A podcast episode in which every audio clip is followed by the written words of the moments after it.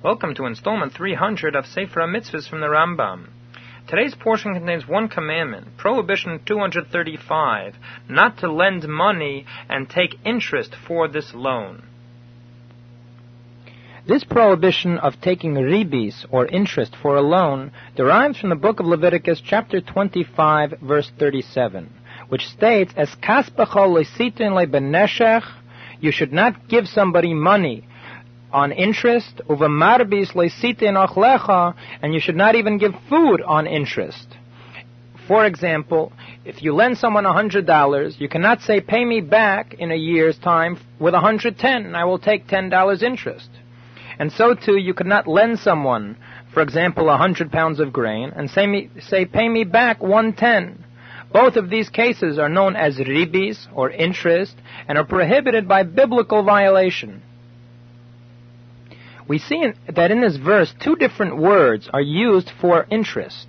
Regarding money, it says neshech, and regarding food, it says marbis.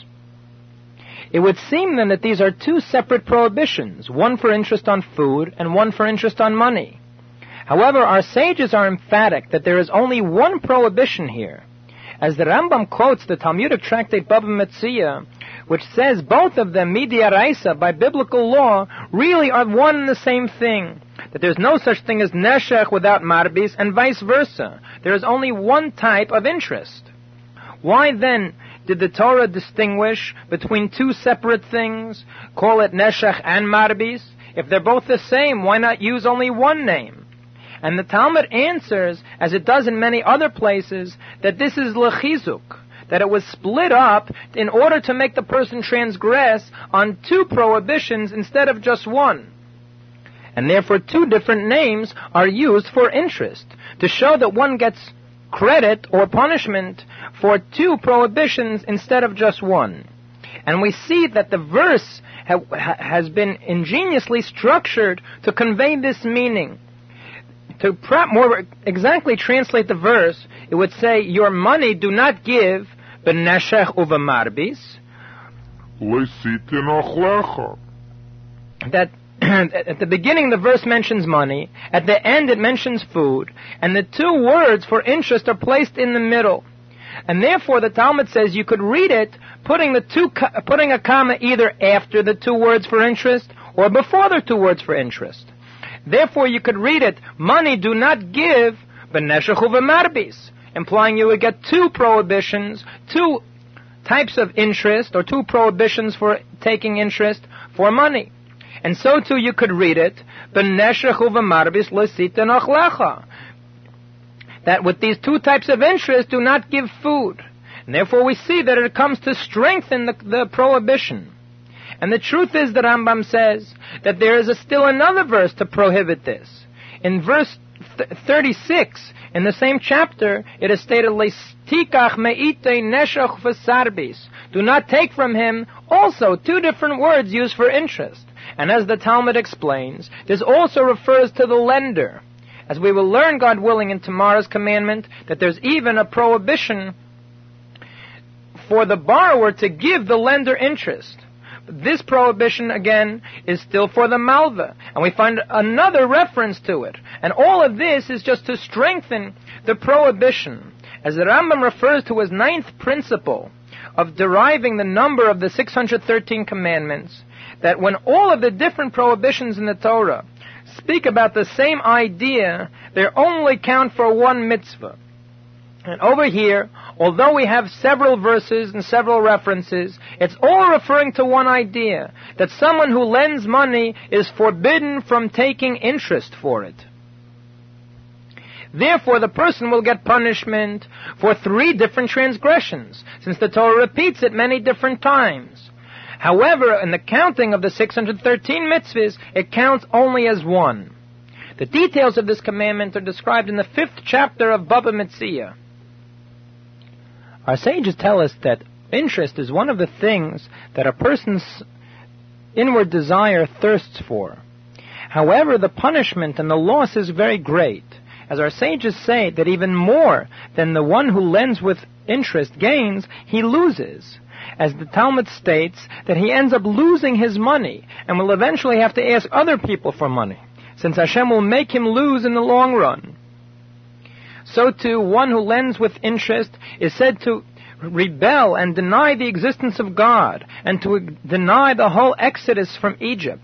And as the Yalkut Shimoni tells us about Yechezkel, that when he did T'chiyas ha-mesim, brought up the dead to life, one person did not come up, and he asked Hashem, what is the unique thing about this person, that he does not stand up in the resurrection of the dead? And Hashem answered Yechezkel, he lent with ribis, he lent with interest. That people that lend with interest will not stand up, will not come with the resurrection of the dead together with everyone else. The reason for this severity regarding the taking of interest can be seen in the commentaries' explanation that a person who takes interest lacks faith in God. He is lacking bitachon. A person should have faith that since he is commanded to lend money, that Hashem will allow him, if from another source, a sufficient income for him to make a living. And since he does not have this faith, he shows a lack, not only a lack of a desire to do a favor for another Jew and give him an interest-free loan, but even more so, he lacks faith in God himself. And therefore he is considered in a way to be rejecting the existence of Hashem. What is the connection with the resurrection of the dead? The Baal Aturim, who often comments on the numerical value of different words in the Torah, says that the word neshech, or interest, has the numerical value of zen nachash. This is the serpent, referring to the serpent who caused and convinced Adam and Eve to sin with the tree of knowledge. What was the effect of this sin which the serpent caused? Death was brought into the world. The whole concept of death was brought. Therefore, a person who does ma'aseh nachash, he does just like a serpent, as the Medrash says, that interest is called neshech, which literally means a bite, because it resembles the bite of a snake. That when someone gets bit by a snake, at first they don't feel so much pain, but suddenly they realize they have been poisoned, and that jumps upon them and kills them. And so too, interest does not hurt right away, but after a while, we see much money is lost from the borrower. Therefore, we see the connection between the serpent or a snake and interest. And just like the snake brought death into the world, a person who is acting like a snake by taking interest and giving the person a bite is still holding on to the whole idea of death. Therefore, when the resurrection of the dead comes about, he will not stand up with everyone else.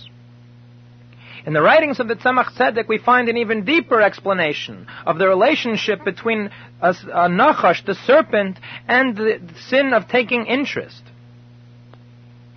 The Tzemach Tzedek points out that there is a general dependent relationship between holiness and unholiness. As the Talmud says, when one rises, the other falls, specifically referring to the city of Jerusalem and the city of Tzur in the Tyre in Lebanon. That when Jerusalem, meaning holiness, is strong, then Tzur, or unholiness, is weak. And conversely, when Tzur becomes strong, the forces of unholiness increase, then Jerusalem, the forces of holiness, decreases. And so too we find in the supernal worlds that when the holy supernal worlds are strong in their holiness, then the forces of evil are weak. And vice versa, when more evil is added, strength of holiness is sapped away from the holy worlds and brought down to feed Klippa, to feed the forces of unholiness. And this was the effect of the sin of that the Nachash caused. When the serpent got Adam and Eve to sin, he also took a bite. Where did he take a bite? He took a bite out of the holiness of the supernal worlds and took their holiness away and added it on to the forces of unholiness, knowing that the principle is that when one gets weakened, since he weakened Kedusha, the holiness of Adam and Eve, therefore he would add on to the forces of unholiness, the forces of Klippa.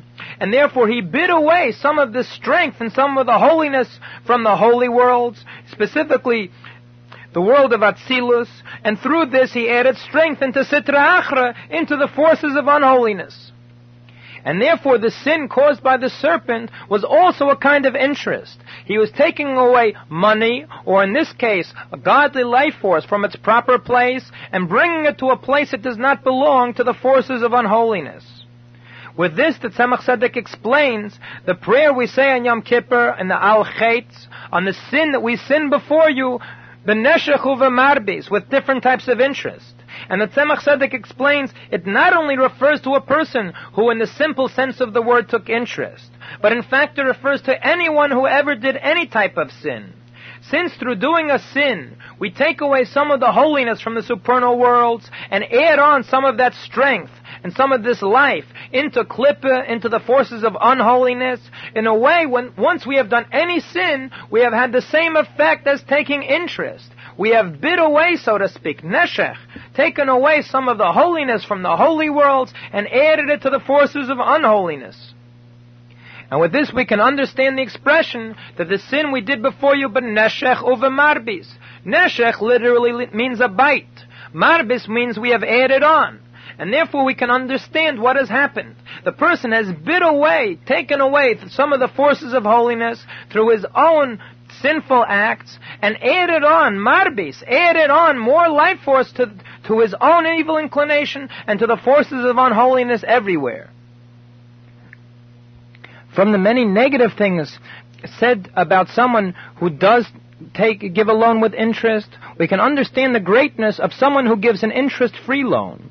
And we can see this even more clearly from the end of the 15th chapter of the book of Psalms, which states, Kaspe lo nosan b'neshech. If a person gives money as a loan without taking interest, the verse concludes, Lo yimit la'elam. He will never ever be moved. He will never ever fall from his greatness because of the good he has done. And Hashem's desire for him is so great, as the Metsudas David says on this verse, that he is fit to dwell in the Beis HaMikdosh, that he should permanently dwell in the temple in Jerusalem. May it be speedily built. Amen.